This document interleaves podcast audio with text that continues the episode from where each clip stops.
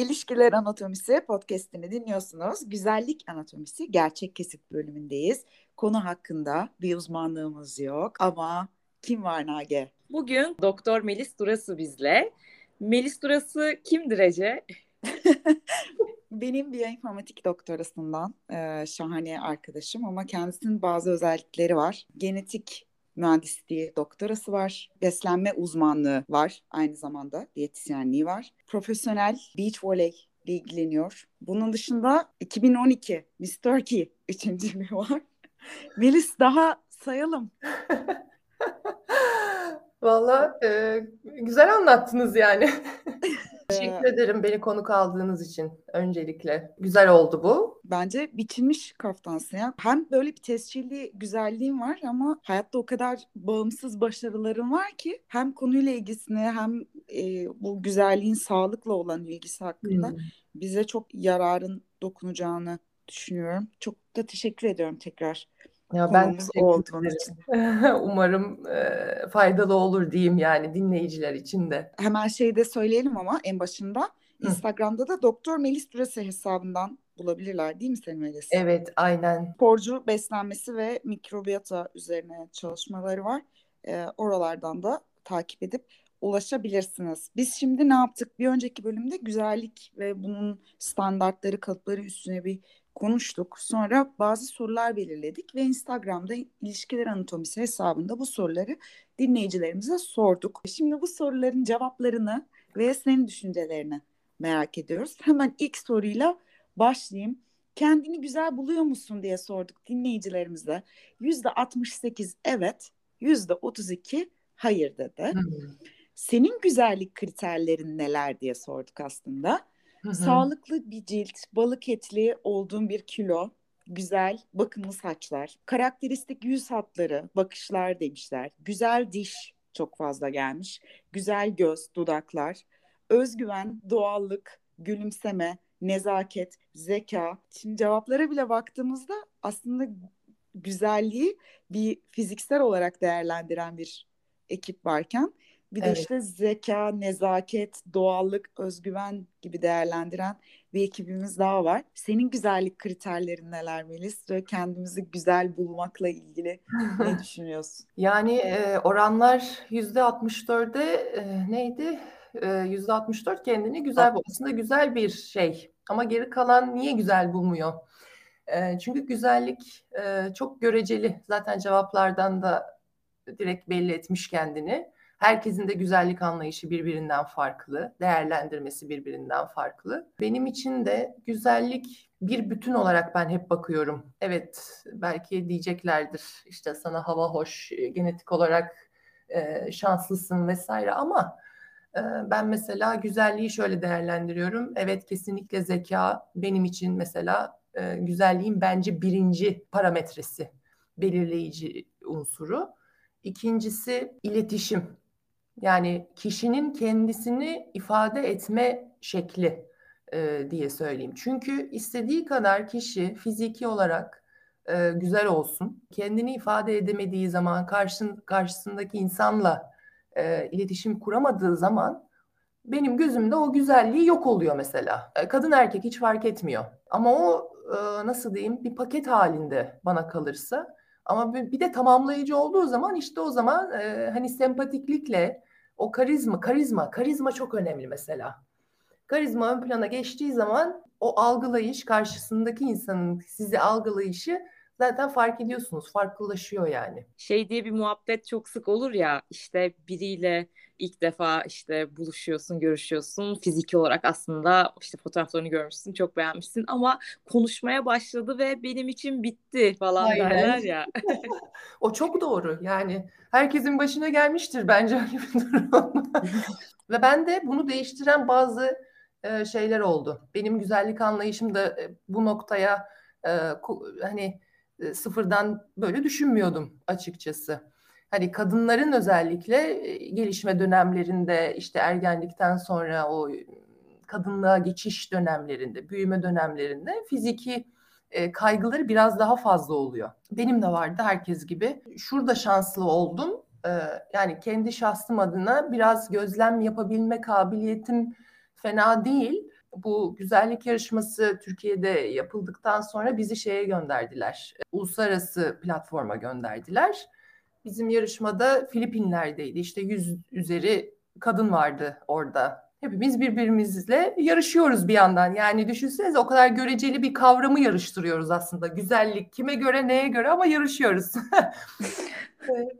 Ondan sonra orada e, finalden önce 3 hafta boyunca oradaydık ve hepimiz çok güzel e, arkadaşlıklar kurduk bu arada yani. Herkes çok güzel zaten. Bir yarışma alt kategori vardı. İşte, kıyafet taşıma yarışması. E, çeşitli ülkelerden tabii ki e, gelmişler. E, aynı zamanda bir jüri var. Hepimiz e, kıyafeti taşıyoruz. E, müzik eşliğinde podyumda yürüyoruz vesaire kendi kafamda herkesin e, kendi kafasında herkesin bir favorisi vardır. Her yarışma öncesinde de bu mesela çok konuşulur. Şey takım tutar gibi tutulur herkes. Tartışılır da. Benim de vardı kafamda. Me- mesela o alt kategoride benim hiç ihtimal vermediğim bir ülke ikinci oldu. Allah Allah falan. Neden? E, neden değil mi yani? Oylama yapsak muhtemelen e, ihtimal verilmezdi diye düşünüyorum. Çünkü e, kız podyuma çıktığında öyle bir yürüyor ki e, sanki zaten o seçilmiş, zaten kendisini seçmiş o zaten. Jüriyle iletişimi, vücut dili, yürüyüş, kendinden eminliği, e, gülümsemesi, sempatikliği onu karşıya geçirebilmeyi başardı. Ve ben izlerken, hepimiz birbirimizi izliyoruz çünkü. İzlerken dedim ki wow yani. Baktığında dışarıdan sadece bir image olarak baktığında e, demek ki insan böyle değerlendirilmemesi gerekiyor. Yani güzellik anlayışı o yüzden bende çok zaman içerisinde tabii hani bu benim için bence dönüm noktasıydı. Çok değişti. Çok hemen bağlantılı oldu ve ben gerçekten de merak ettiğim e, için söyleyeceğim o anlamda. Şimdi eskiden güzellik yarışmalarında bu yarışmacıların e, eğitim durumu, bakış açıları e, aslında çok önemli değildi daha eskilere baktığımız zaman. Hatta uzun bir süre bu güzellik yarışmalarında yarışmacıların verdiği cevaplarla dalga geçiliyordu. İşte e, evet. ne sihirli değneğin olsa ne yaparsın? İşte daha barış dünya, penguenler ölmesin falan gibi şeyler söyleniyordu. Sonra evet. zamanla yarışmacıların eğitim durumlarının daha e, ileriye taşındığını aslında görmeye başladık. Hatta ben senin Ayşe Arman röportajını hmm. okuduğum zaman da e, sadece güzelliğin değil işte e, yüksek lisans yapıyor olman o sıra işte hı genetik mühendisi olman çok iyi bir üniversiteden mezun olman da e, bu konulardan biriydi beğenilmende etkisi vardı. Sence derecende eğitiminin bir önemi var mıydı? Eğitimin önemi tabii ki var çünkü neden? kendini ifade ediş şeklin değişiyor zaten otomatikman. Hayat görüşün, hayata bakış açın, e, okuduklarınla değişmiş. Hani eğitimi sadece öğretim olarak kesinlikle e, düşünmemek lazım orada. Hayatı eleştirel şekilde e, değerlendirme şeklin. Senin o Miss Turkey seçiliyorsun.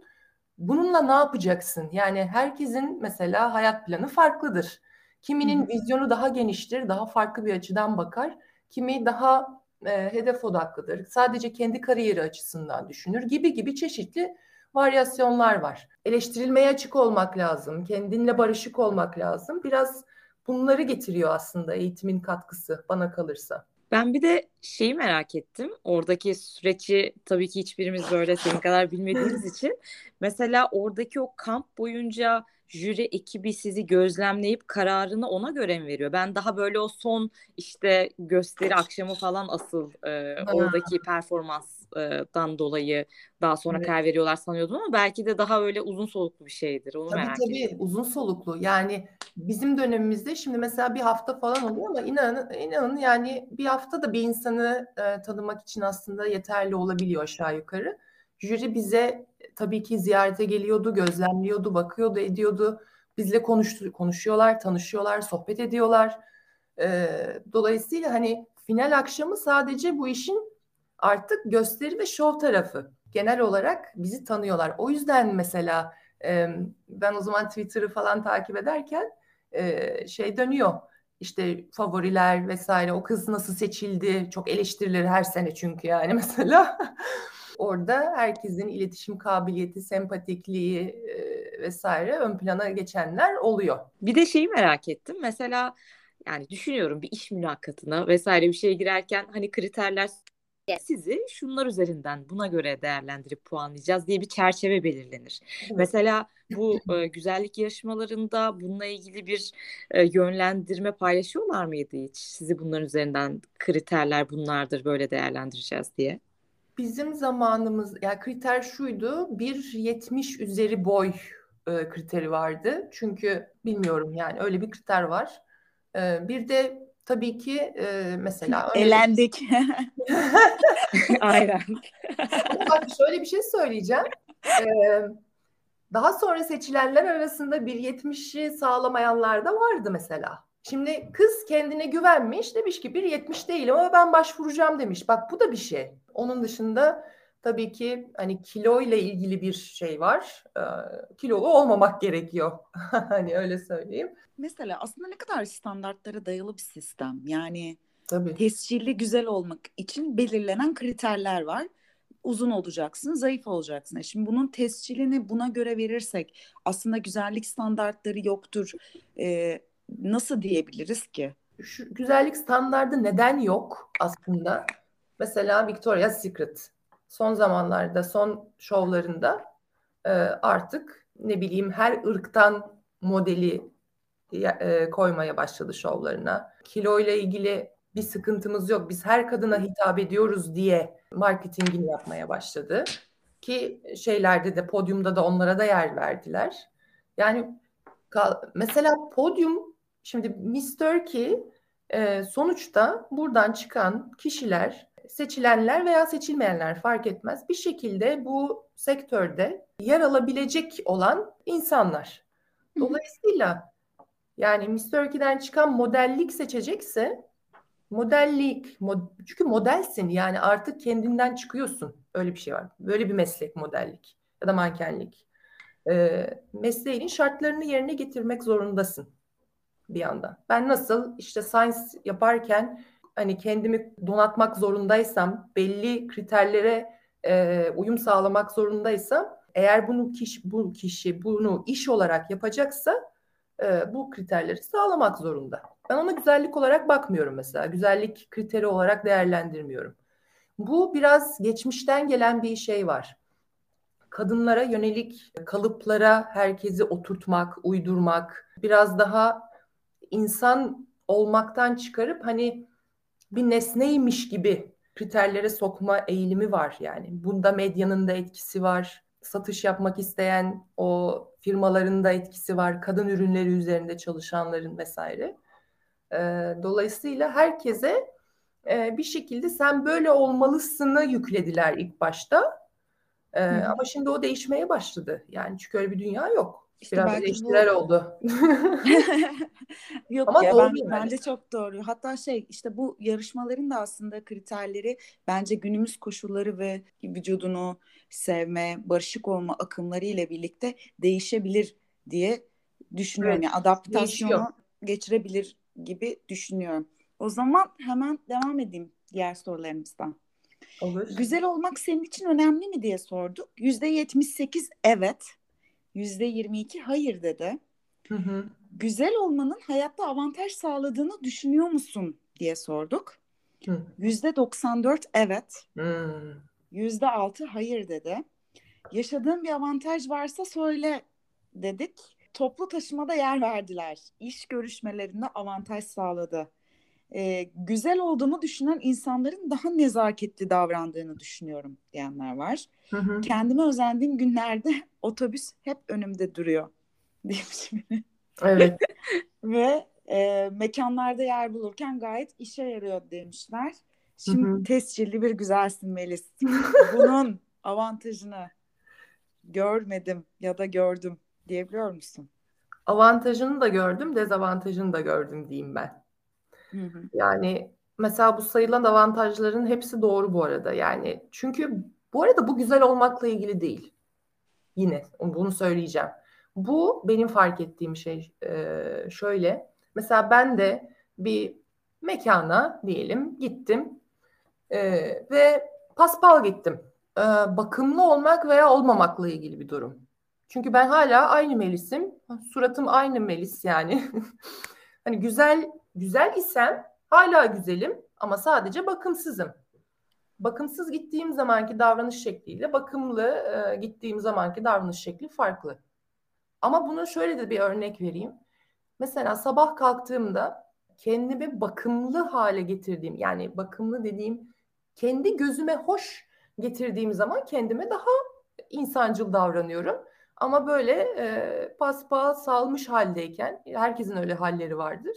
Kendimden aynaya bakacak halim kalmıyor mesela. Bakmak da istemiyorum. Bunlar avantajları. Yani bence burada iletişim çok önemli. Kendini nasıl ifade ettiğin yine aynı şey yere geleceğim. Güzel olmanın sadece hani e, iş görüşmelerine girdim e, bir sürü tabii ki ilk başta yine avantajı oluyor. E, sana belki daha ılımlı yaklaşıyorlar. Ancak kendini qualified yani kendi yeteneklerini anlatamıyorsan veya e, ifade edemiyorsan yine bir yere kadar seni götürüyor. Ve güzellikle elde edilen sadece ve sadece güzellik veya dış görüntüyle elde edilen hiçbir şeyin ben uzun vadeli olduğunu da düşünmüyorum bu arada. Dezavantajları bana kalırsa daha fazla. Çünkü ben iş hayatında çok problem yaşadım mesela. Yaşamaya da devam ediyorum. Çünkü insanlar aynı zamanda şöyle bir yaklaşımda da olabiliyorlar. Güzel kadın zaten kapasite bir yere kadardır. Dolayısıyla sana yaklaşımları da ciddiyetleri vesaire bazen bir yere kadar oluyor. Ve onu değiştirmek için kendini ekstra ispat etmek zorunda kalıyorsun. Benim en büyük, en problem yaşadığım taraf bu taraf. Ya da mesela ben kendimi işte şık giyinmeyi seviyorum, makyaj yapmayı seviyor olabilirim mesela. Benim kıyafetim dış görünüşüme göre title'ımı kondurmayan kişiler de var. Bunlarla da çok karşılaştım. Aa sen bunu da yapabiliyor musun? Ya da e, sizin bunu yapabileceğinizi düşünmemiştim gibi söylemleri ben neredeyse yani e, her görüşmede duyuyorum. Yani bu birazcık şeyle de ilgili, bu cinsiyetçilik muhabbetiyle de ilgili. E, zaten hepimiz artık e, ve bu Türkiye'ye özgü de değil bu arada, tüm dünyada böyle. Yani şeye gitmiştim, e, Almanya'da Heidelberg'de bu NCBI'nin bir konferansı oldu. Mikrobiyom konferansı çalıştığım alanla ilgili çok güzel orada konuşmam kabul edilmişti. Gittim, konuşmamı yaptım. Gayet e, sonrasında işte şey mola oluyor, öğle yemeği molası. İnsanlarla işte sosyalleşiyorsun, konuşuyorsun, proje konuşuyorsun, tartışıyorsun konuyu vesaire. Bir tane adam geldi dedi ki sen dedi niye bu işle uğraşıyorsun ki dedi bana. Anlamadım dedim. Sen dedi e, bu kadar güzelsin, fiziğin de güzel, modellik yap dedi. Niye, ne işin var burada? Böyle bir şey olabilir mi? Ve bu adam Amerika'dan yani mesela. Yani otur da hani böyle bir e, insanı ekstra bir efor sarf etme. Bu sefer de mesela ben kendi özelimde kendimi eleştireyim. E, kalkıp o zaman üzülmüştüm. Ben böyle bir vibe mı veriyorum dışarıya yani? Orada kaç tane insan var sadece o bana bunu söyledi diye. Benim de böyle bir kaygım var mesela. Evet Sürekli. bu cinsiyetçilikle de çok alakalı ya. Bu erkekler bununla ne kadar karşılaşıyordur ve kadınlar ne kadar karşılaşıyordur diye seni dinlerken düşünüyordum ve yani bayağı bir herhalde uçurum vardır. evet. Ben sanmıyorum ya yakışıklı bir bilim insanına gidip e, mesela beyefendi bilimi bırakın lütfen. Hakikaten yani. İtalya'da mesela... hayranlar sizi bekler falan. Evet. İşte mesela bunun eğitimle de ilgisi yok. Yani karşındaki adam bir akademisyen yani eğitimli bir adam. Komik Dümdüz yani. dangozluk bu ya. Evet. Sinirlendim ben. Evet. Ağır cinsiyetçilik ya. Bir de evet e, yetersiz görme. Yani Tabii. ve bu sadece güzellik de değil miyiz gerçekten. Beğenme diğer noktada işte geri geliyor yaşına takılıyor. Evet. Aa bu yaşta bunları konuşabiliyor olman ne güzel. Ya benim doktoram bitmek üzere. Ne anlatıyorsun ya? Bak o bu da yaşta çok var. Evet. Evet. Daha genceciksin. E, e yani ne yapalım? Bilim yapmayalım yani. Şu an mutlu oldum. Bunları tek ben yaşamıyorum ya. Şu an rahatladım. İnanılmaz ya. Her konuda gerçekten nasıl köstek oluruz da nasıl desteklemeyiz de. Yok evet. ırkından vuralım, yok milletinden vuralım, yok yaşından vuralım, yok güzelliğinden vuralım da illaki önünde bir engel olalım. Evet. Muhteşem. evet. E, vücudunla barışık mısın diye sorduk. Cevabı yine güldürmedi. Yüzde 56 evet yani nispeten yüzde 44 hayır demiş. Vücudunda en beğenmediğin yer neresi diye sorduk. Çok yüksek bir oranda göbek ve basen cevapları domine etmişler. Daha sonra gıdım, burnum geliyor. Çatlaklar, düşük göz kapağı ve küçük memeler cevabı listemizin tamamlıyor. Coğrafi koşullarımızın da getirdiği bir şey var. Göbek ve basen olarak sanırım. Evet, bir cevap var yüzümü güldüren. Her bir zerresini çok seviyorum. Harika. Benim minnoş bedenim. Evet. Demiş bir dinleyicimiz. Ee, keşke hepimiz aynı cevapları verebilsek. Ee, Melis sana bununla ilgili şeyi sorabilirim. Yani vücutta barışık olabilmek için özellikle bir de diyetisyen kimliğin var. Ne öneriyorsun aslında kendiyle barışık olmayan insanlara bu anlamda? Bu senin elinde. Bunu değiştirebilmek. Çıkacaksın, fiziksel aktiviteni yapacaksın. Bunu her, sağlıklı olmak için zaten yapacaksın. İyi hissetmek için yapacaksın. Biraz sert söylüyorum ben maalesef ama o zaman yediklerine dikkat edeceksin. Yediklerinin kalitesine dikkat edeceksin. Bedenin çünkü bedenin sensin. Tamam insanlar duygusal olarak bazı dönemlerden geçer. Hani duygusal yeme problemleri yaşayabilir. Bunlar apayrı konular. Ama zaten bunların sebepleri çıkması ortaya çıkması lazım. Beden, beden memnuniyetsizliği sebebiyle kendini beğenmemesi bunun için o zaman bir şeyler yapmak lazım. Yani çözüm yine insanın kendisinde. Danışanlar geliyor. Ee, onlara söylediğim şey elimizde ne var? Ee, ne yapıyoruz? Farkındalı farkında mı farkında mısın yani? Tamam göbeğinin farkındasın, baseninin farkındasın ya da işte kilonun farkındasın. Okey. Ama yanlış yaptığın neresi var? Kendini nasıl değerlendiriyorsun? Mesela bunu kendisine sorması lazım. Kendisini eleştirmek yerine, sevmemek yerine ben ne yapıyorum? Benim davranışımda, alışkanlıklarımın içerisinde e, beynimle kontrol ettiğim tarafta ben ne yapıyorum? İlk önce çözüm orada çünkü. Bazen hayatın gerekli e, koşullarına göre de vücut formunu belirlemek gerekiyor. Her şey insan için zaten. Hepimiz Covid sürecinde pandemide evlere kapandık. Hepimiz kilo aldık mesela. Ben de aldım. Ama kalkıp bedenimden nefret etmedim. Ne yapacağımı biliyorum. Niçin kilo aldığımı, niçin? Çünkü e, kanepeden kalkmıyorduk yani. Ha bugün ha yarın geçecek geçecek. Herkes belli bir alışkanlığı değiştirmek için belli bir savaş veriyor aslında. Önemli olan onu nasıl yapabileceğini bilmek.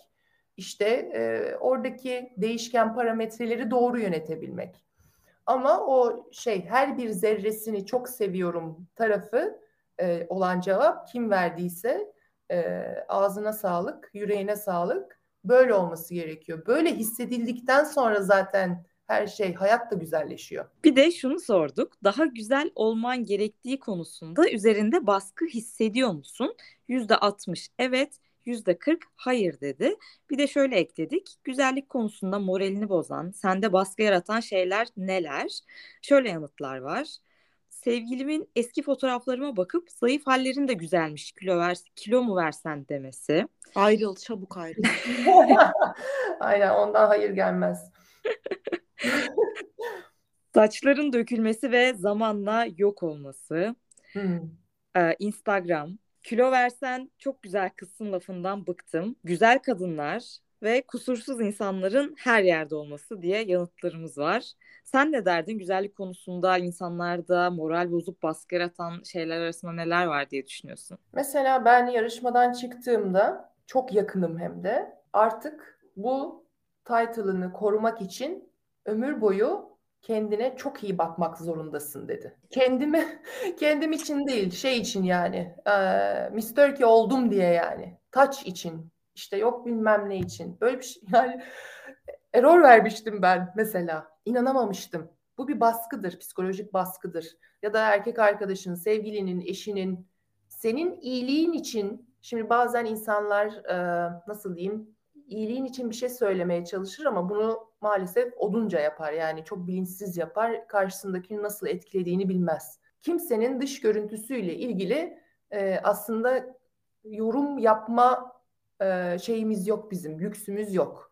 Hani şey gibi biriyle karşılaşırsın. Aa sen ne kadar güzel olmuşsun, kilo vermişsin galiba falan. Ya da aa biraz kilo mu aldın sen falan. İlk daha ne haber nasılsın demeden bizim milletin şeyidir bu. Hemen ilk dikkat edilen şey. Şeye benziyor. Bir organizasyon yaparsınız.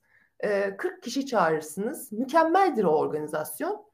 Ama illa içerisinden bir iki kişi bir şeye hani şimdi şey kullanmayayım ama bir şey atar yani. E, ve der ki yok orası olmamış, yok burası olmamış. Kardeş o zaman al sen yapsaydın yani. Yapılmış bir şey. E, sen yaşıyorsun, gidiyorsun. E, memnunsan halinden zaten bundan etkilenmez. Evet şey de çok zor ya. Yani insan her ne kadar evet ben bunu umursamıyorum dese de yani çocukluğumuzdan bugüne kadar aslında bir sürü bize söylenen şeyin çok fazla etkisinde kalarak düşüncelerimizi oluşturuyoruz ve kararlarımızı, hayat tarzımızı da ona göre belirlediğimiz oluyor ki Türkiye gibi hani insanların hayatına çok fazla müdahale edilen sen de dedin ya ilk görünce merhabadan ziyade hani e, kilo muhabbeti oluyor. Yani bunlar yıpratıcı gerçekler. Aynen öyle. Belki kiloyu üzüntüden verdim. Hani mesela nasılsın, nasılsın demek bu kadar zor bir şey değil yani karşısındaki insana düşün yani çok garip. Bana çok enteresan geliyor. Nasılsın demek e, zor geliyor insanlara. Onun yerine başka şeyler daha önemli. Ya hele bunun en yakınından gelmesi, sevgilin, eşin, kocan, ailen bu dümdüz psikolojik şiddet yani. Evet. Her şeyden önemlisi. Ee, yani ya muhatap aldığınız insanları bu konuda e, uyarıda bulunun. Evet çok zor. E, ama bu düzenli tekrar edildiğinde çok ağır bir psikolojik şiddet. Evet, Neden? yetersizlik psikolojisine sokuyorlar insanı çünkü. Kaldı ki de, hani insanın rahatsızlığı olabilir. Rahatsızlığından kaynaklı dönemsel bir süreç içerisinde bunu yaşıyor olabilir gibi gibi türlü türlü şey var yani. Her şey insan için ve çok hiçbir zaman çok büyük konuşmamak lazım. Gün gelir devran döner yani ve dönüyor da. Bir sonraki sorumuza geçiyorum. Sev, tam da konuştuğumuz konularla ilgili aslında şu an. Sevgilin eşin sana güzel olduğunu hissettiriyor mu diye sorduk. %64 evet, %36 hayır dedi. Sana güzel olduğunu hissettiren şeyler neler diye ekledik. Şöyle yanıtlar geldi.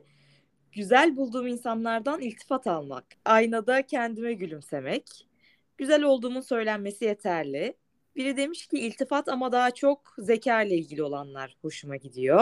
Hı hı. Biri demiş ki sevgilim yürürken put diye durup bana sarılıyor. Bu bana güzel hissettiriyor. Ha, süper. Çok güzel cevaplar gelmiş. Bir sonraki sorumuz da şuydu. Estetik operasyon yaptırmaya sıcak bakıyor musun? %73 evet, %27 hayır dedi.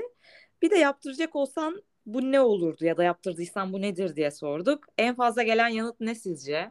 Burun. Burun geldi en fazla. Bir numara burun. evet yani göğüs meme de var ama bir numara kesinlikle burun. Onun dışında bir de şöyle yanıtlar var. Hani operasyon gibi değil de botoks gibi küçük dokunuşlar diyelim. Yağ aldırma tarzı şeyler. Belki dudaklarıma biraz dolgu e, gıdı gıdıyı biraz azaltma gibi daha böyle daha ufak şeylere de dokunuşlar var ama bir numarada burun gelmiş. bir sonraki sorumuz da şuydu. Kilo vermek istiyor musun dedik. %65 evet, %35 hayır dedi. Gözünü kapatıp açtığında istediğin vücut tipine sahip olacaksın diyelim. Bu tipi tarif et diye sorduk ve burada da gelen yanıt aslında e, belki de bizi çok şaşırtmayacak bir şekilde bu son yılların daha revaçta olan vücut tipi olarak kum saati vücut ve daha böyle yuvarlak hatlı, incecik belli o vücut tipine dair tanımlamalar gelmiş daha çok. Arkadaşlar bilmeyenler için Beyoncé. Kim kardeşin ama Kim kardeşin de çok abartı bir öyle, öyle bir kum saati yok bu arada. kum geçmez oradan. kum geçmez Çok iyi. Ya işte bu da hep değişiyor. Hep yine değişecek. Bir yani 15 sene sonra e, bu popülarite de bitecek. Başka bir şey olacak. Yani ne yapacağız biz böyle? Bir de şeyi fark ettim. Estetik e, estetiğe sıcak bakma oranı ne kadar yüksek aslında. Eskiden de böyle miydi? Sanki bana eskiden daha şeydi yani ne bileyim böyle Ajda Pekkan'ın böyle estetik dönemlerinde sanki konuyla ilgili çok estetik yaptırıyor falan. Daha Çünkü... çok ya da estetik yaptıranlar hemen etiketleniyordu. Evet. İşte bunun estetiği var falan diye. Çünkü eskiden evet, evet. insanlara ulaşılabilir değildi. Yani sanki sadece hani e, televizyon ekranlarında olanlar nasıl diyeyim belli bir alım gücüne sahip olan insanların e, yapabileceği bir şey gibi de şey yapılıyordu. O yüzden o kadar patlatılıyordu. O yaptırdı, o böyle oldu, şöyle oldu. Bir de genellikle yurt dışına gidiliyordu bunun için. Şimdi Türkiye'de çok iyi doktorlar var. Tam tersine insanlar bu tarafa geliyorlar. Yani e, yabancılar estetik e, operasyonlarını yaptırmak için. Bir de çok daha ulaşılabilir oldu tabii. Ama mesela sosyal medyada artık ben kusacağım şeyleri görmekten. Ee, bu magazin sayfaları işte şu yaşta şöyleydi şimdi böyle ama estetiğim yok diyor falan. Hani böyle karşılaştırmalar falan yapıyor ya. Yaptırdıysa yaptırdı, yapmadıysa yapmadı. Yani sana ne, bize ne mesela. Yani garip geliyor bana. Bir de orada 14 yaşındaki fotoğrafını falan kullanıyor. Tabii ya, ya ben kadın büyümüş ya büyümüş. yani benim 14 yaşımdaki halime bakıyorum şimdi. Böyle şey besleme çocuk gibi yani hani bakınca yani büyüyoruz yani. Değişiyor hatlar. Ben şeyi merak ettim. Bu sana güzel olduğunu hissettiren şeyler neler sorumuzla ilgili. Melis mesela sen hani tescillendiğinde güzelliği nasıl hissettin? Evet ya ben yani böyleyim falan böyle hissinde bir değişiklik oldu mu yoksa zaten öyle mi hissediyordun? Merak ettim o hislerini o dönemki. Bak bütün soru çok komik oldu. Niye biliyor musun? Çünkü yarışmada hani bize şey soruyorlar ya e, soru soruyorlar. Herkes konuşturuyorlar. Bana soru olarak ne geldi? İlk güzel olduğunu ne zaman fark ettin? Aynaya baktığında kaç yaşındaydın? Ve ne hissettin?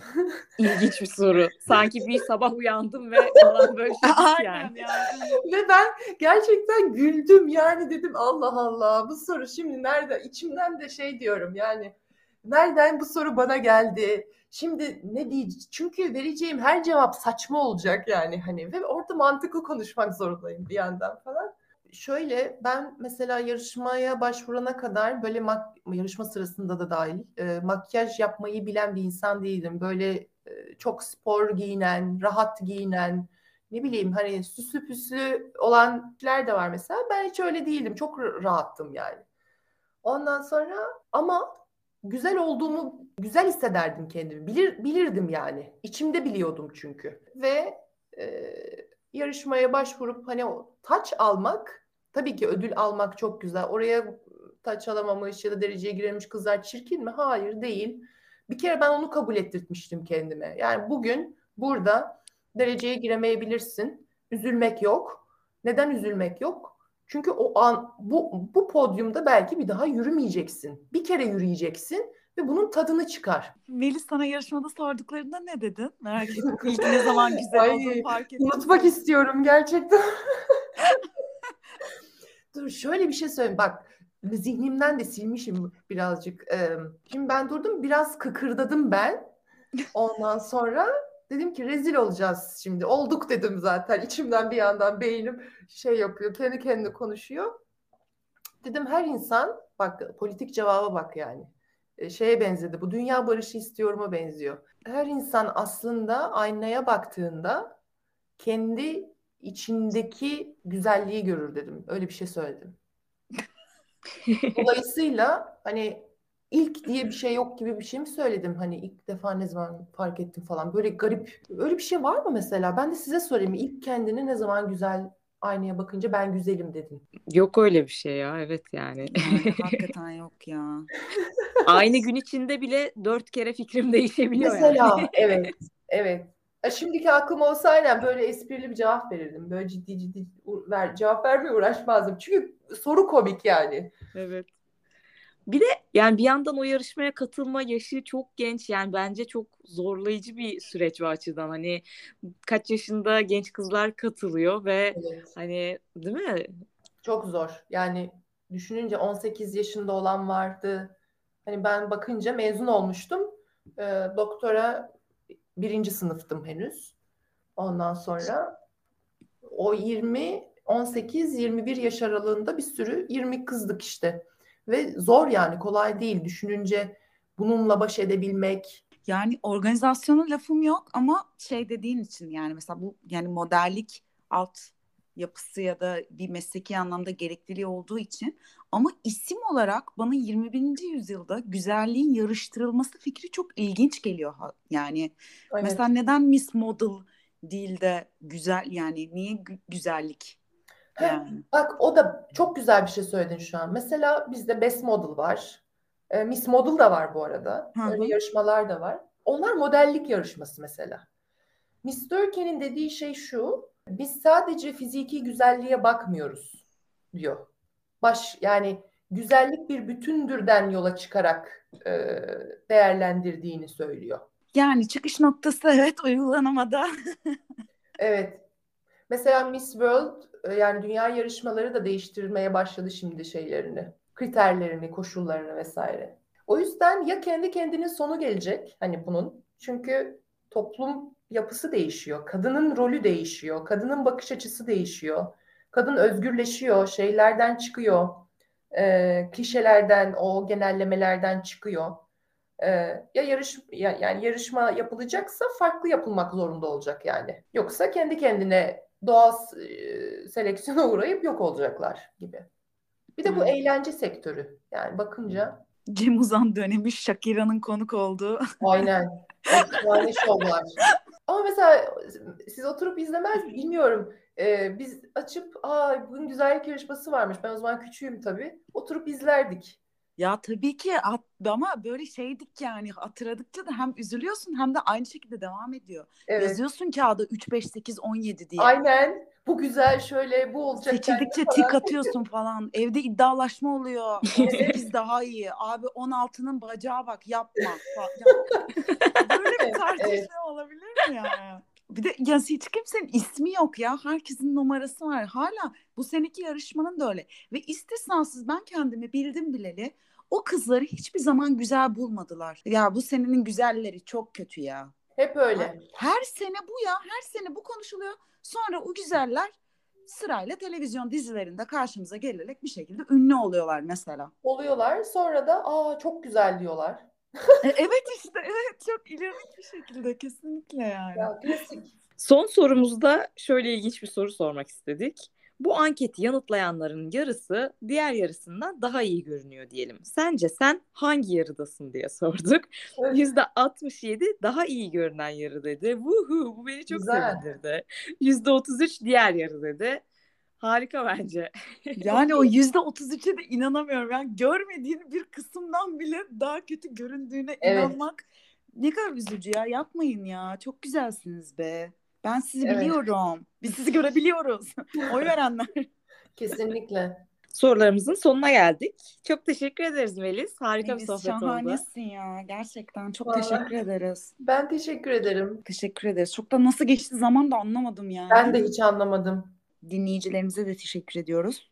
Ee, o zaman hoşça kalın. Hoşçakalın. Hoşçakalın.